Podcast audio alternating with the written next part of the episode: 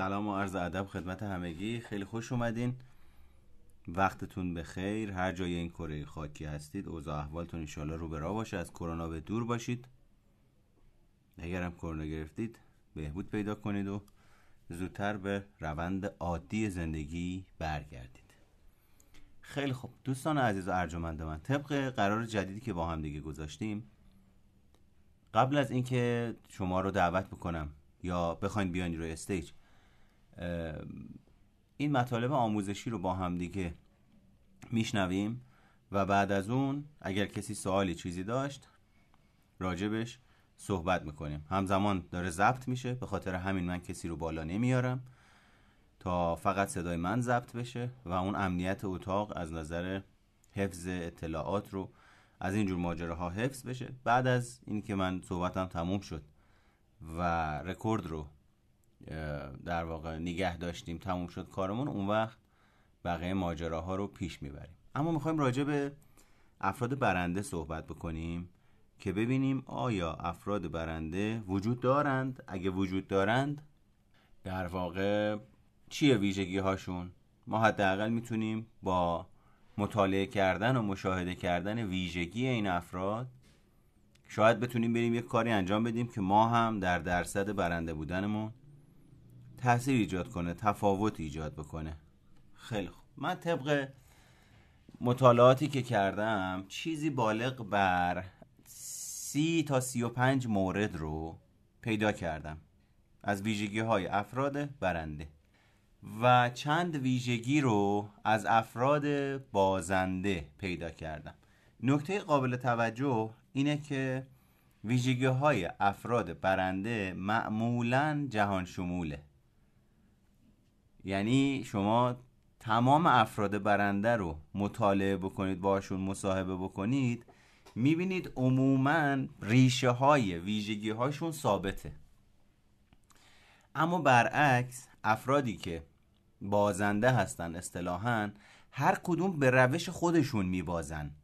یعنی به تعداد انگار افرادی که حالت بازندگی رو تجربه می‌کنن تو زندگی راه ها و روش های مختلفی برای رسیدن به باخت وجود داره. اما برای برنده شدن انگار یه سری راه های تکراری و ثابت وجود داره که اگر اونا رو رایت بکنیم درصد احتمال تجربه برنده بودن یا موفق بودن در ما بیشتره. حالا من ترجیح میدم تو جلسه اول راجع به این ویژگی های بازنده ها صحبت بکنیم. تو جلسه تو فکر کنم سه جلسه این این دوره سه جلسه سه ترم طول می‌کشه احتمالا. پس در نتیجه اول بریم سراغ ویژگی های افراد بازنده که از ابتدا داشته باشیمشون. بعد کم کم بریم سراغ اون سی سی و پنج تا موردی که افراد برنده تو زندگیشون مشاهده شده رعایتش می‌کنن. شاید ما هم اگه رعایتش بکنیم بتونیم در واقع یه حرکت مثبتی توی زندگیمون برای خودمون انجام بدیم. در واقع با وجود اینکه من و شما برای موفقیت به دنیا میایم اما خب می‌دونیم کاملا ناتوان و وابسته به پدر و مادر محیط و دیگرانیم. افراد موفق انتقال کامل از ناتوانی کامل به استقلال و بعد همبستگی رو با موفقیت طی می‌کنن. یه بار دیگه افراد موفق انتقال کامل از ناتوانی کامل به استقلال و بعد همبستگی رو با موفقیت طی می‌کنن این یعنی چی؟ یعنی افراد موفق عموما اگر بخوایم با روانشناسی اریکسون نگاهش بکنیم اون دوران مختلف رشد رو نسبتا متعادل و مناسب و کم آسیب پاس می‌کنن. میرن مرحله بعدی. یعنی مرحله اعتماد که دوران نوزادیه رو با پدر خوب با مادر خوب با رفتارهای سالم سازنده والدگری سازنده فرزند پروری سازنده نسبتا کم آسیب میرن بعدی. مرحله بعدی چی بود؟ اتکا بود. اتکا به خود بود. اونجا یاد می‌گیرن به خودشون اعتماد بکنن به تواناییاشون اعتماد بکنن. این مراحل وقتی نسبتا کم آسیب طی بکنیم می‌تونیم بگیم فرد از مرحله ناتوانی کامل کم کم به سمت استقلال و همبستگی حرکت می‌کنه. اما بازنده ها این کار رو انجام نمیدن. اونها در توی مرحله از کار شروع به اجتناب از تقبل مسئولیت خودشون می‌کنن. بله پس گفتیم ویژگی افراد بازنده همین اول کار اینه که این روند طی کردن مراحل رشد رو در واقع کامل طی نمی‌کنن. حالا ممکنه یه فردی به واسطه خانواده آسیب رسانی که داره که میشه تو دستبندی محیط میگنجه تاثیر میپذیره. یه کسی به صورت ژنتیکی مثلا یه مقداری خلقش پایینه یا حساس و تحریک پذیره این باعث میشه یا اینه که و عوامل دیگه. پس, پس ویژگی اولی که افراد بازنده از ابتدا زندگیشون رو تحت تاثیر قرار میده عدم مسئولیت پذیریه. اجتناب از تقبل مسئولیت پذیریه. این میشه ریشه. باید توجه بکنیم که ما در دنیا فرد موفق کامل برنده کامل بازنده کامل نداریم. شکست خورده کامل نداریم. اینا همش روی طیف معنا پیدا می‌کنه و با درصدها معنا پیدا می‌کنه. ما باید یاد بگیریم از تفکرات و نگرش صفر و صد فاصله بگیریم. چجوری فاصله بگیریم؟ با شناختش. و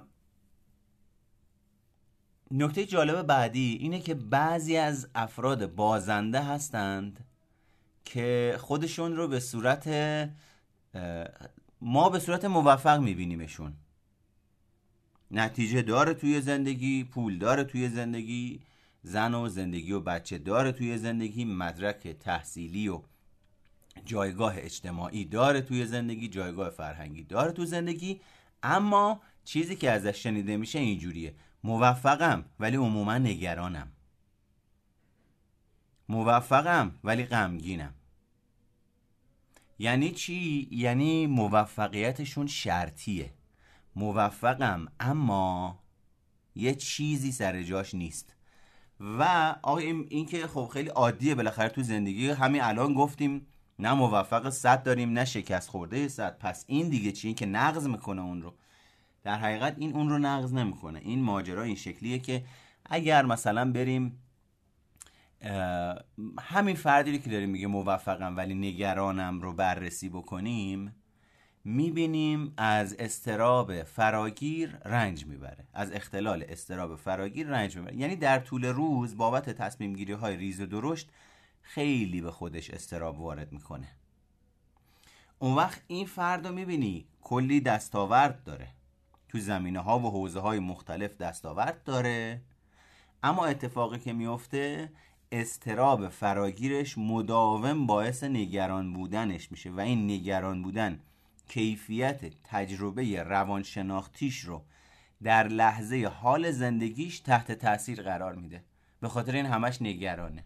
اینا ظاهرشون موفقه اما در باطن احساس ناخوشایندی دارن احساس استراب دارن مدام نگرانن مدام میترسن. در آینده یه اتفاق بیفته که اینا نتونن کنترلش بکنن یا از کنترلشون خارج باشه. ببخشید. همینطور حالا همون همین معادله رو واسه فردی که غمگینه در نظر بگیرید. فرق نمی‌کنه. غم مزمنه که در طولانی مدت کاری براش انجام داده نشه تبدیل میشه به افسردگی.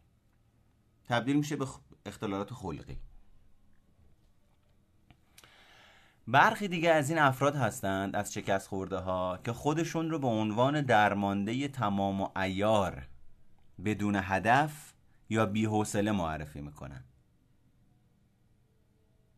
اینا همون آدمایی که احتمالا اگه بریم نگاه بکنیم توشون اون دسته از افرادی پیدا میشه که به واسطه مریضی و بدبختی و درد دست و درد سر و تو زندگی بی هدفم و حالا بی حوصلم چی کار بکنم به واسطه این روش ها تایید و توجه دیگران رو به خودشون جلب می‌کنن. یه دسته در واقع از این آدمایی که توی این بی حوصله بدون هدف و درمانده تمام ایار جا میشن تایید طلبا هستن. که به واسطه بدبختی و مریضی و بیچارگی تایید و توجه دیگران رو به خودشون جلب می‌کنن. یه فرد بازنده معمولا تشخیص نمیده که بیشتر از هر کسی خودش تله خودش رو ساخته. اساسا پیش آگاهی و آگاهیش نسبت به این ماجرا یا وجود نداره یا پایینه. یا به واسطه سیستم های دفاعی مختلف سرکوب میشه. مثلا اینو مثالش رو زیاد شنیدیم که آقا اونا منو عصبانی می‌کنن. اونا باعث میشن من احساس استراب بکنم. بعد من همیشه می‌پرسم میگم این سیستم عصبی شما چقدر باید ضعیف باشه که اونا بتونن بیان دستکاریش بکنن شما مضطرب بشی. یعنی شما در اوج ضعف قرار داری که دیگران به راحتی می‌تونن باعث عصبانیت شما بشن. بعد که با هم دیگه صحبت می‌کنیم اون تکنیک ABC و بقیه ماجراهای شناخت درمانی رو اینا رو با هم دیگه کار می‌کنیم.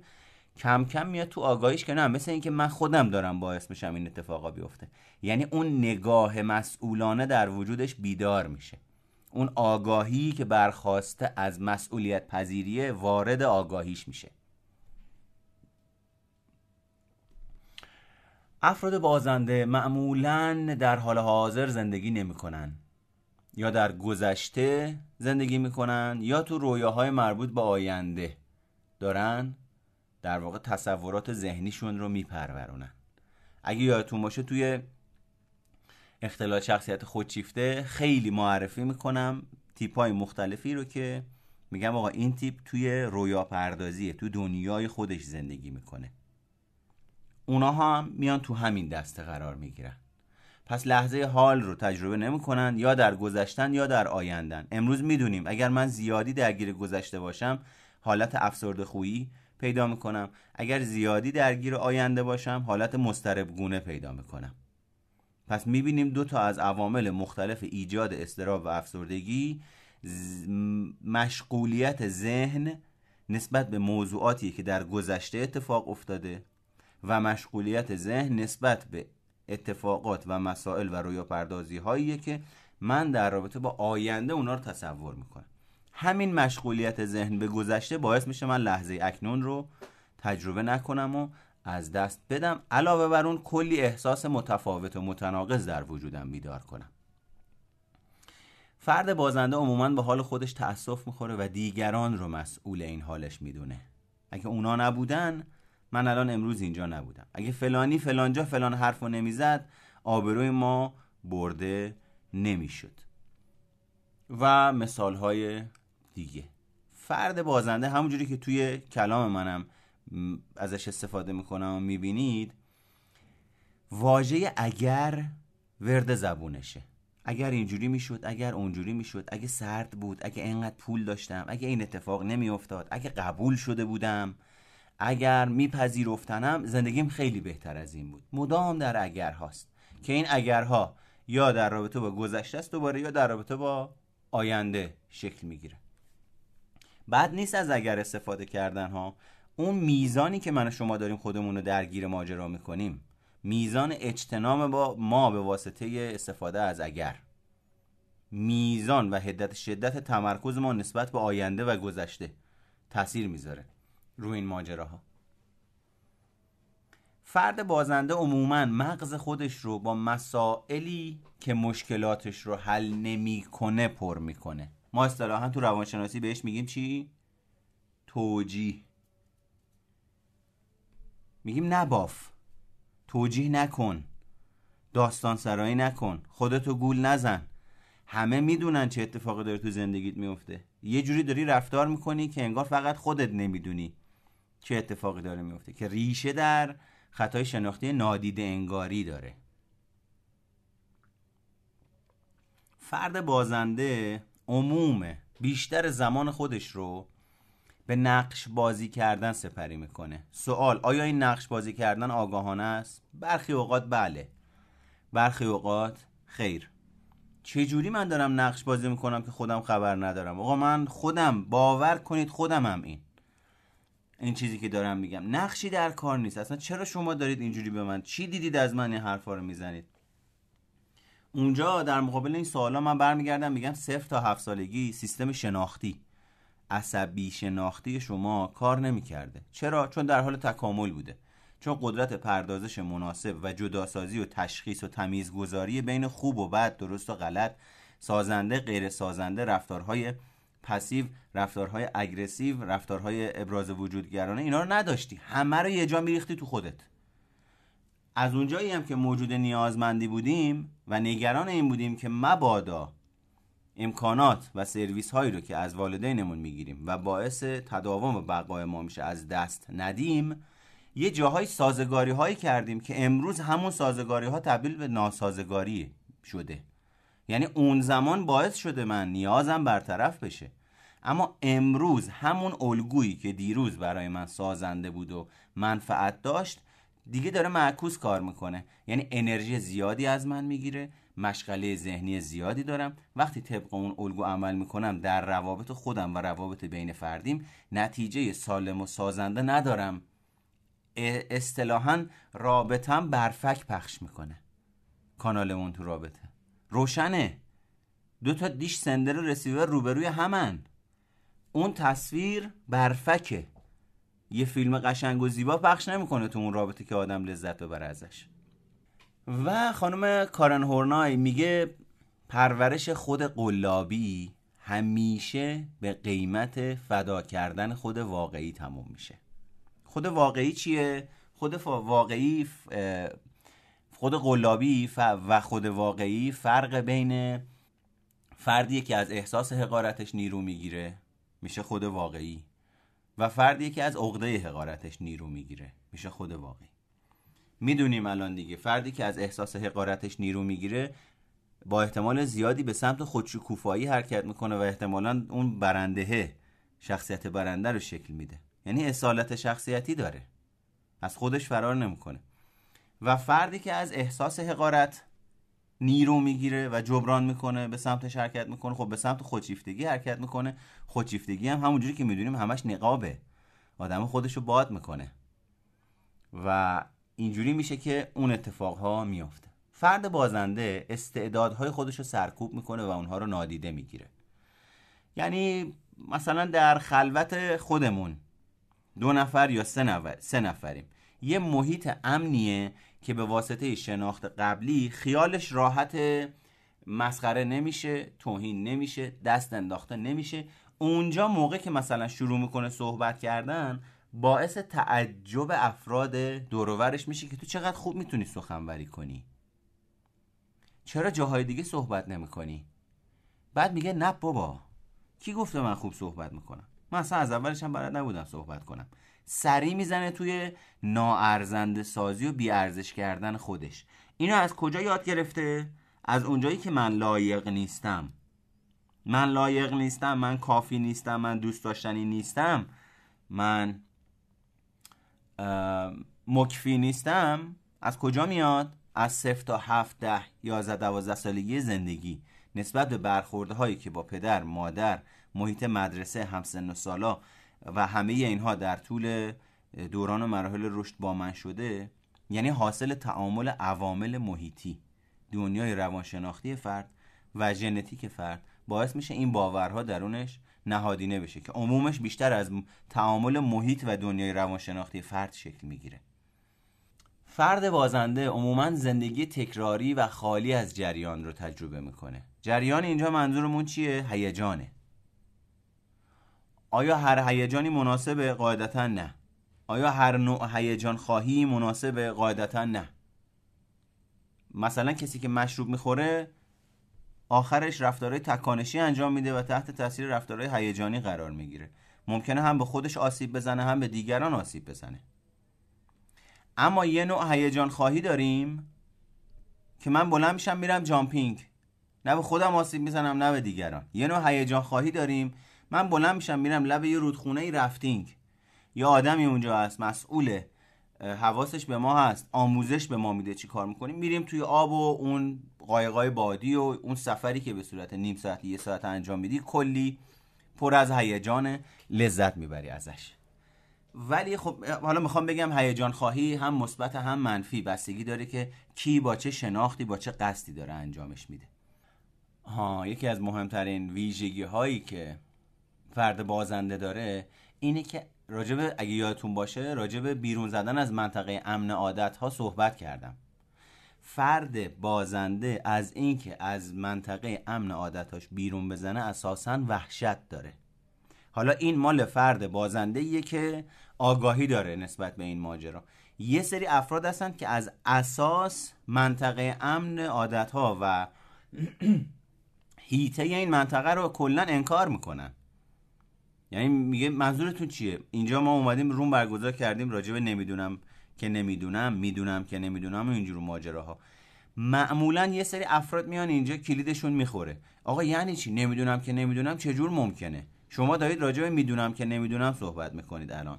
یعنی ذهنیتشون بدون اینکه خودشون متوجه باشن و آگاه باشن داره نسبت به این ماجرا از خودش مقاومت نشون میده.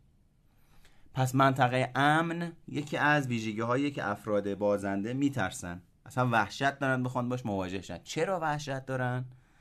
چون حاصل تعامل با محیط و دنیای روانشناختی انگیختگیه. انگیختگی یعنی چی؟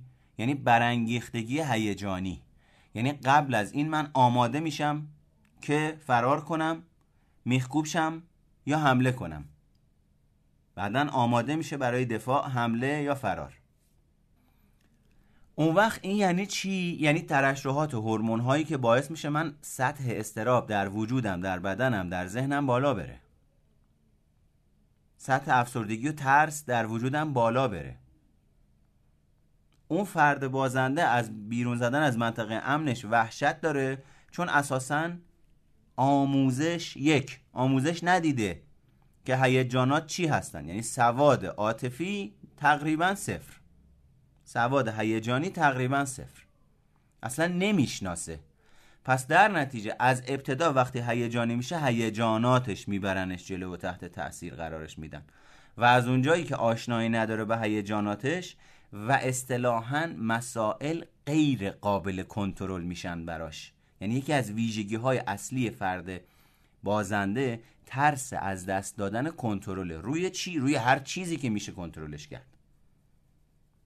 وقتی من قرار از منطقه امن عادت هم بزنم بیرون یعنی قرار با ناشناختگی مواجه بشم. وقتی با ناشناختگی مواجه میشم یعنی کنترلم رو نسبت به خودم و نسبت به محیط از دست میدم. وقتی این کنترل از دست میدم چه اتفاقی میفته؟ پیش بینی پذیر پیش بینی پذیر بودن آینده برام غیر ممکن میشه. چه اتفاقی میفته؟ احس... بلا تکلیف میشم. وقتی بلا تکلیف میشم احساس استراب در وجودم میاد بالا. بعد نمی‌دونم با این احساس استرابم چی کار کنم. با این روندی که الان گفتم چجوری برخورد می‌کنه یه فرد بازنده؟ اساسا از منطقه امن عادتاش بیرون نمی‌زنه که مضطرب نشه. که کنترلش از دست نده که با محیط ناشناخته مواجه نشه. چرا؟ چون در اثر تعامل با محیط جدید طبق این روندی که گفتم احساس استراب در او اوج می‌گیره. و چون سواد عاطفی نداره نمی‌تونه به متوجه بشه که اصلا احساس استرابه کی داره شروع میشه چقدر میاد بالا من چه پاسخهایی به استرابم میدم به احساساتم میدم چجوری باشون برخورد می‌کنم سرکوبشون می‌کنم. یه سیستم اتوماتیکه. سیستم اتوماتیک من همه اینا رو تهدید و خطر ادراک می‌کنه و من تمایل دارم به انزوا طلبی در این شرایط. چون اگه برم تو اجتماع هیجاناتم برانگیخته و برافروخته میشه. و آخرین مورد راجع به افراد بازنده وقتی کسی بازنده شد قدرت تفکر صحیح رو از دست میده. در واقع بذارید اصلاح کنم. وقتی کسی به ماندن در منطقه امن عادتهاش عادت کرد. به بازنده بودن عادت کرد. خلق و خوی بازنده بودن درونش نهادینه شد تفکر صحیح رو از دست میده. نگاه می‌کنیم می‌بینیم افراد بازنده بسیار درگیر خطاهای شناختی هستند. یعنی شخصی سازی می‌کنن وارد یه مهمونی داره میشه دو نفر به محض ورودش میخندن. با اونم نمیخندن و یه همزمانی اتفاق افتاد. همزمانی ورود این فرد و صحبت بین اون دو نفر بود که نتیجهش منجر به خنده شد. این فرد این خنده رو به خودش میچسبونه. میگه اینا دارن به من میخندن. دیدی تا من وارد شدم اینا خندیدن. پس حتما با منن. این یعنی چی؟ یعنی یک فرد بازنده در مرحله به قول پیاژه در مرحله حسی حرکتی گیر می‌کنه. به قول فروید در مرحله دهانی تثبیت میشه. یعنی چی؟ یعنی یک منطقی داره به اسم چون پس که در روانشناسی بهش میگن تفکر جادویی. مختل این تفکر. چون من اینجا بودم با تو همراه بودم جواب وام تو بهت مثبت دادن. اگه من نبودم جواب وام تو بهت مثبت نمی‌دادم. مثلا این چونپس و افراد وسواس خیلی دارن. چون قبل از اینی که وارد خونه بشم یا قبل از اینی که از خونه خارج بشم سه دور در سه دور دور خودم میچرخم بعد در قفل می‌کنم دیگه یادم نمیره در قفل کنم. چون پس یه تفکر جادویی صفر و صده. علت و معلولا رو بی ربط به همدیگه ها ربط میدن. چون من از در وارد شدم اونا خندیدن پس دارن به من میخندن. به مثالش اینجوریه. ما یه دوره رو شرکت می‌کردیم. توی این دوره هر کسی یه مسئولیتی پیدا می‌کرد. بچه های پشت، پشتیبان. یه مسئولیتی داشتیم به اسم مسئولیت درب و وقت. یه نفر آدم باید وای میساد مسئول درب بود. کی میره کی میاد. و وقت رو به مربی و برگزار کننده کلاس اعلام کنه. یه بند خدایی که همین تفکر چون پس داشت اون قانون در رو این شکلی عوض کرد. قانون در اینجوری بود که ما برای شروع کلاس همه می اومدن پشت در کلاس میموندن مثلا من مسئول در بودم. در با وقت بودم. در رو باز می‌کردم می‌گفتم در باز است کلاس شروع می شود. بعد همه می اومدن موزیک شروع کلاس می‌خورد می‌رفتن تو کلاس می نشستن. ما با این کار داشت قصد داشتیم نظم و قواعد رو نشون بدیم. حالا یکی از دوستای ما تو دوره های بعدی اومد دقیقا تفکر چون پس رو توی همین ماجرا پیاده کرد. اون در فضایی که بین خودمون بود شوخی می‌کردیم می‌گفت در باز است باز یک پرنده است پس درب پرنده است. شد؟ در باز است باز یک پرنده است پس در پرنده است. این میشه تفکر جادویی. یعنی چیزای بی ربط رو به همدیگه ربط میدیم. افراد بازنده در واقع تفکر صحیح رو از دست میدن. چرا؟ چون مدام در حال نشخار فکری هستن. مدام در اون حوزه حریم امن عادتهاشون حرکت می‌کنن زندگی می‌کنن و این باعث میشه که روابطشون محدود بشه. روابطشون اصطلاحا راکت بشه. ارتباطشون رو با روابط واقعی که تو دنیا وجود داره از دست بدن و میرن تو تصورات و زایده های ذهنی خودشون. زندگی می‌کنن. خیلی خوب. این تا اینجا ویژگی افراد بازنده. من 35 تا ویژگی برای افراد برنده پیدا کردم که توی همشون هم ثابت بوده. توی این جلسه در هر یک رو به آینده می‌خوام برای شما ده تا از این ویژگی ها رو بگم. بعد دوباره روم بعدی ده تاشو میگیم روم بعدی 15 تاشو میگیم. یعنی دو جلسه دیگه ما راجع به این افراد برنده راجع به ویژگی های مثبتشون با هم دیگه صحبت می‌کنیم. خیلی خوب. بریم سراغ ویژگی اول. افراد موفق استعدادهای متفاوتی دارن. تلنتن تلنت یعنی چی؟ یعنی شایستگی دارن دانش دارن مهارت لازم رو هم دارن. ما به این میگیم تلنت یعنی استعداد. حالا آقا استعداد یه چیز خدادادیه. من چجوری می‌تونم پیداش کنم؟ من راستشو بخوای اینجوری نگاهش نمی‌کنم ماجرا رو. من میگم من شما هر کدوم یک استعداد خدادادی داریم که لازم نیست انرژی زیادی صرف بکنیم براش تا در اون زمینه ای که اون استعدادو داریم نتیجه ایجاد بکنیم. تو تو رومی که راجع به ارزش ها صحبت می‌کردیم اصطلاحا اسمشو می‌ذاریم ارزش وجودی. من باش به دنیا میام. یعنی چی؟ یعنی یه آدمی اصلا لازم نیست کار زیادی تو زندگیش انجام بده. هر موقع به آدم فکر می‌کنی واژه پشتکار سمبل پشتکاره بعد برات سواله تو چجوری اینجوری اینقدر با پشتکار زندگی می‌کنی؟ همون آدم برمیگرده به شما برمیگرده میگه ببین به نظر من شما یا تو سمبل انعطاف پذیری هستی. چیزی که من ندارم.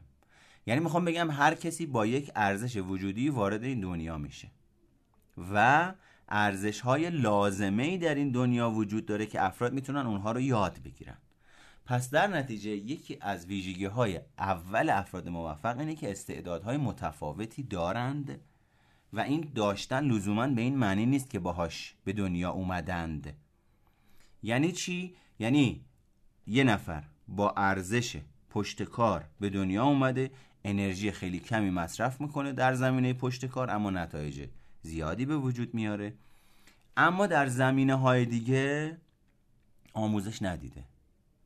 روی خودش سرمایه گذاری می‌کنه مثلا مهارت زبانش رو می‌بره بالا مثلا مهارت سخنوریش رو قوی می‌کنه مثلا در زمینه تخصصی که می‌خواد کار بکنه کورسای مختلف رو به صورت مداوم میگذرونه تا همیشه به روز باشه.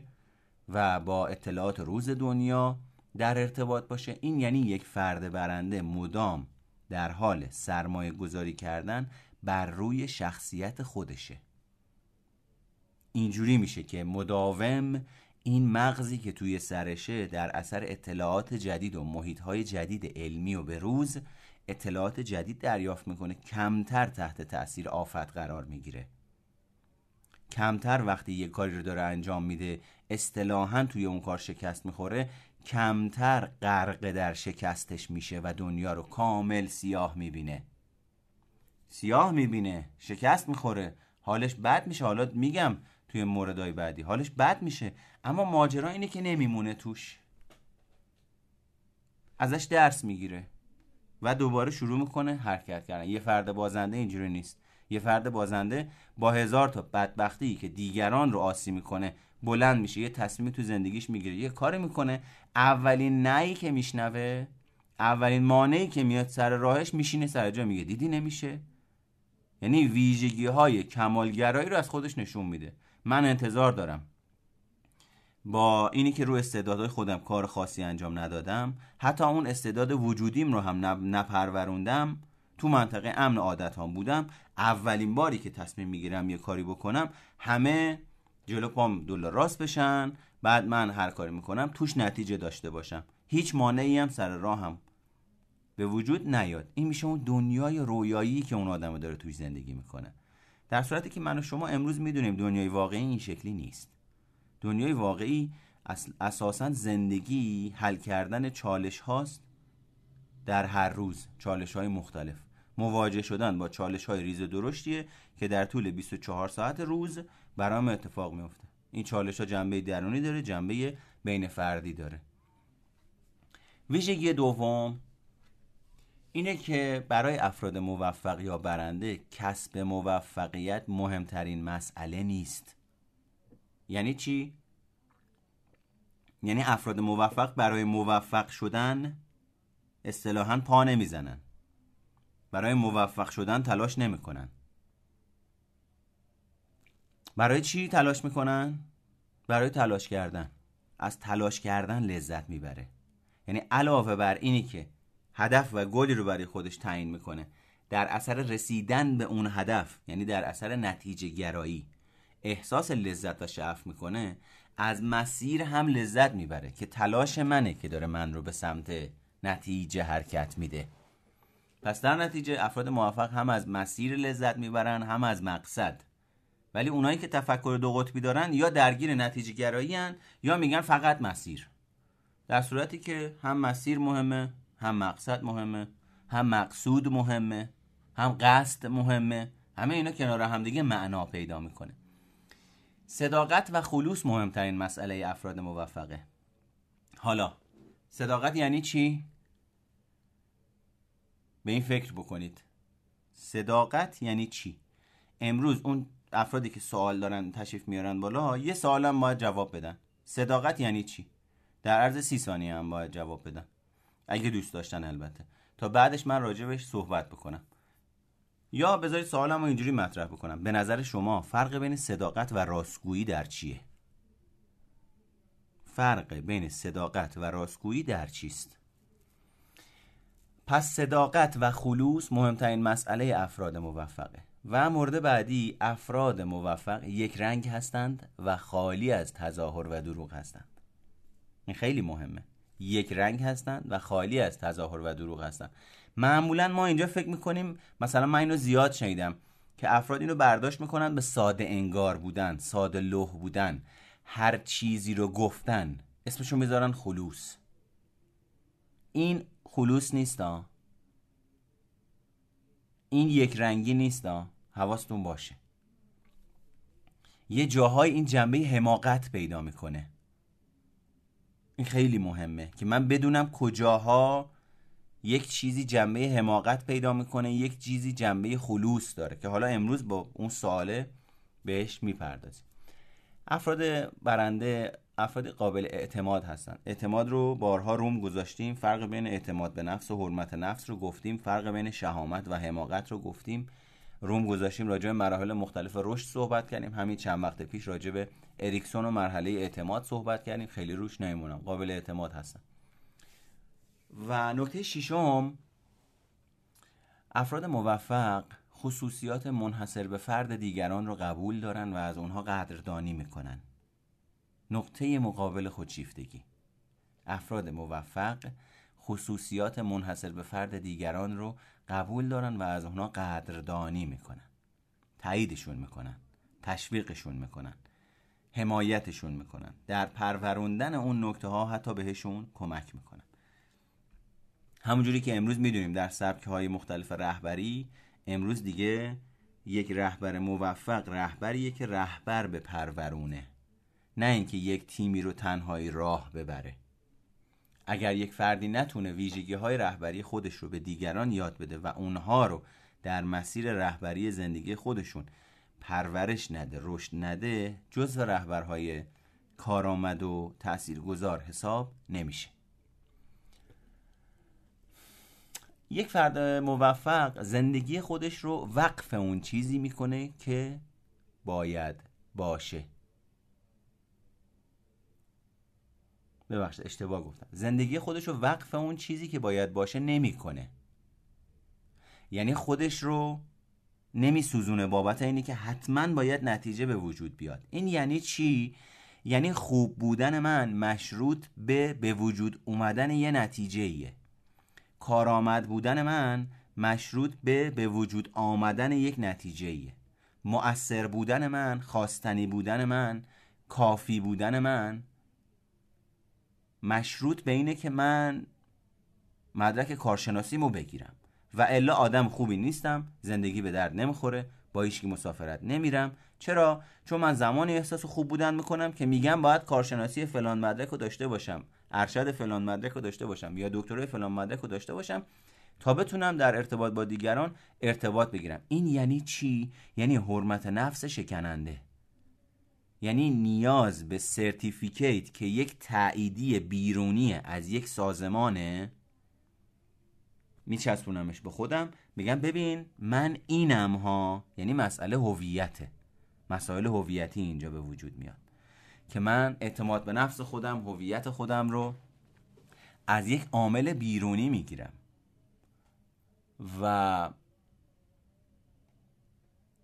مورد هشتم فرد برنده وقت خودش رو صرف برگزاری نمایش تظاهر نمایش تظاهر و اقوای دیگران نمی‌کنه. اگه یادتون باشه تو ویژگی های خودشیفتگی گفتیم خودشیفته دونجوان در واقع چی کار می‌کنه؟ اقواگری می‌کنه. که البته همه همه تیپ های خودشیفتگی اقواگری می‌کنن. یه کسی به واسطه مقام و درس و دانشگاه اقواگری می‌کنه. یه کسی واقعا عطر و اتکلون و پول زیاد و ماشین خوب و شرایط محیطی عالی و اینجوری اقواگری می‌کنه. هر کسی به یه روشی یه کسی به واسطه اصل و نسب خانوادگیش اقواگری می‌کنه و هر کسی به یه جوری دیگه. فردی که برنده است علاوه بر اینی که این کارها رو نمی‌کنه از تمام این کارها پرهیز هم می‌کنه. یعنی فاصله می‌گیره. یعنی فردی که برنده است توی زندگیش اصول پیشگیری رو رعایت می‌کنه و اولویت خودش قرار میده توی زندگیش. ما چی کار می‌کنیم؟ ما می‌ذاریم به بیخ برسه بعد میفتیم دنبال درمان.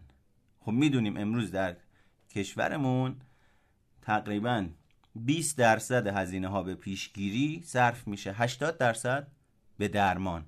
یعنی چی؟ یعنی با توجه به این قاعده ای که ثابته حداقل به صورت همینجوری کلامی الان سرانگشتی حساب بکنیم عموم ما افرادی هستیم که انگار هوشیاریمو سنس نمی‌کنیم. یعنی باید کارت به بیخ برسه تا بعد بلنشیم بریم یه کاری برای خودمون انجام بدیم. این میشه بازنده بودن. افراد برنده پیشگیری می‌کنن. افراد برنده آینده نگری می‌کنن. افراد بازنده آینده رو پیش بینی می‌کنن. به فالگیر خیلی اعتقاد دارن اما افراد برنده به قدرت اقلانیت اعتقاد دارن. رابطه بین متغیرها و معلفه های مختلف رو درون خودشون و در اجتماع و در روابط درک می‌کنن. نسبت به این رابطه ها یک احتمالی برای آینده میدن و در واقع روی اون پیش میرن که همین احتمال دادن ها کم کم تبدیل به تجربه میشه و دوباره قابل اتکا میشه. پس در نتیجه اعتماد به نفسشون هر زمانی که دارن میرن به پیش میرن پالایش میشه اصطلاحا. و مورد نهم فرد برنده بین دوست داشتن ببخشید. فرد برنده بین دوست داشتن و تظاهر به دوست داشتن دانستن و تظاهر به دانستن تفاوت قائل میشه. چرا؟ چون تفاوت دارند. چون فردی که نقاب و نقش می‌زنه تظاهر به دوست داشتن می‌کنه. اما فردی که اصالتا یه چیزی رو دوست داره اصالتا دوستش داره. لزومی نداره به خود اصلا. وجهش رو عوض بکنه ظاهرش رو عوض بکنه و راجبش یه جور دیگه اصلا چیز دیگر نشون میده. چیزی که هست هست. چرا باید عوضش بکنیم؟ چیزی که نیست نیست. من یه چیزی رو نمی‌دونم. آقا من راجب روانشناسی محیطی می‌دونم. راجب روان دنیای روانشناختی من و خودم و شما می‌دونم. اما راجب ژنتیک چیزی نمی‌دونم. لزومی نداره وقتی میرم توی اتاقی توی مجلسی با یه ده نفر آدم میشینم. وقتی دارن راجع به ژنتیک صحبت می‌کنن من هی بخوام عرض اندام بکنم. خب این یعنی حقارت. یعنی عقده حقارت. منم ببینید. چی شد؟ آقا شما که توی صحبت کردن راجع به مسائل محیطی و مسائل دنیای روانشناختی خوبی. چی شد که اینا یه دفعه نادیده گرفته شد قدرتش رو از دست داد؟ بعد الان اگه راجع به ژنتیک صحبت نکنی احساس می‌کنی میمیری. احساس می‌کنی آدم نیستی. چه اتفاقی میفته این چه جور اعتماد به نفسیه که اینقدر زود میریزه که اینقدر زود تخریب میشه؟ که من وقتی میرم یه جایی یه چیزی رو نمی‌دونم نمی‌تونم اذعان بکنم. به کی؟ به خودم. چون به اونا که اصلا تاثیر تو زندگی اونا نداره.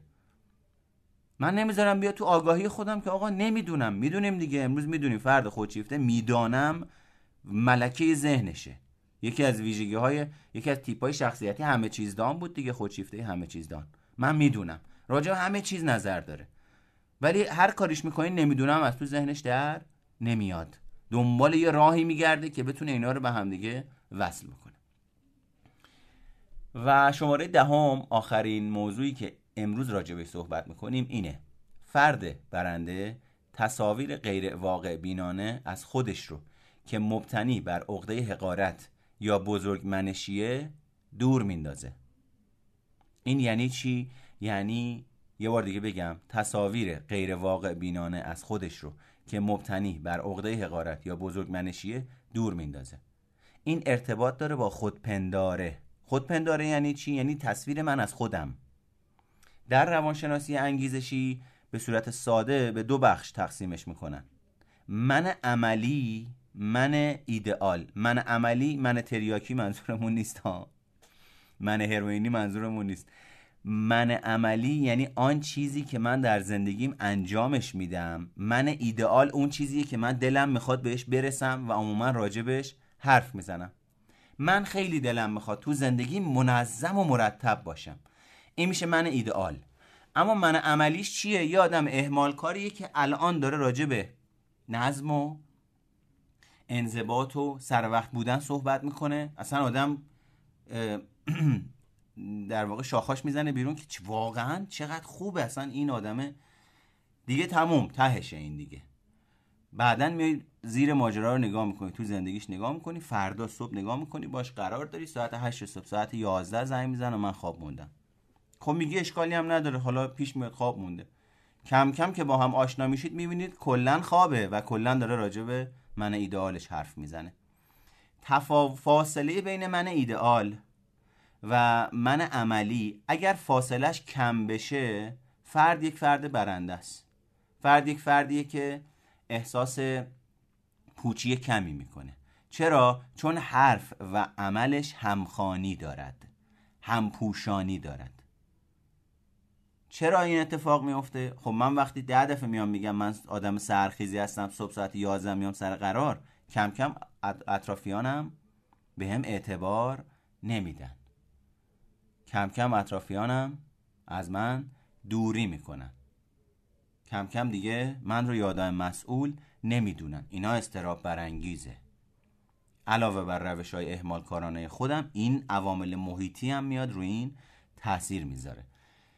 در نتیجه کم کردن فاصله بین خود عملی و خود ایدئال در زندگی باعث علاوه بر اینه که باعث کاهش احساس تنش و استراب در ما میشه باعث افزایش لذت در ما هم میشه.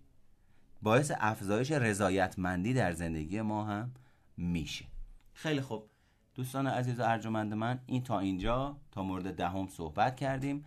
من همین الان با دوستانی که بعدا این وایس رو میشنون خداحافظی می‌کنم و میریم برای اینکه ببینیم اگه کسی سوالی داره و اون سوالی رو که من مطرح کردم ببینیم کسی جواب داره یا نه. اجازه بدید من خداحافظی بکنم با بچه ها و قطع بکنم. تا بعد بیایم سراغ شما. ممنونم بچه هایی که بعدا صدای ما رو میشنوید. خدایا رو نگهدارتون.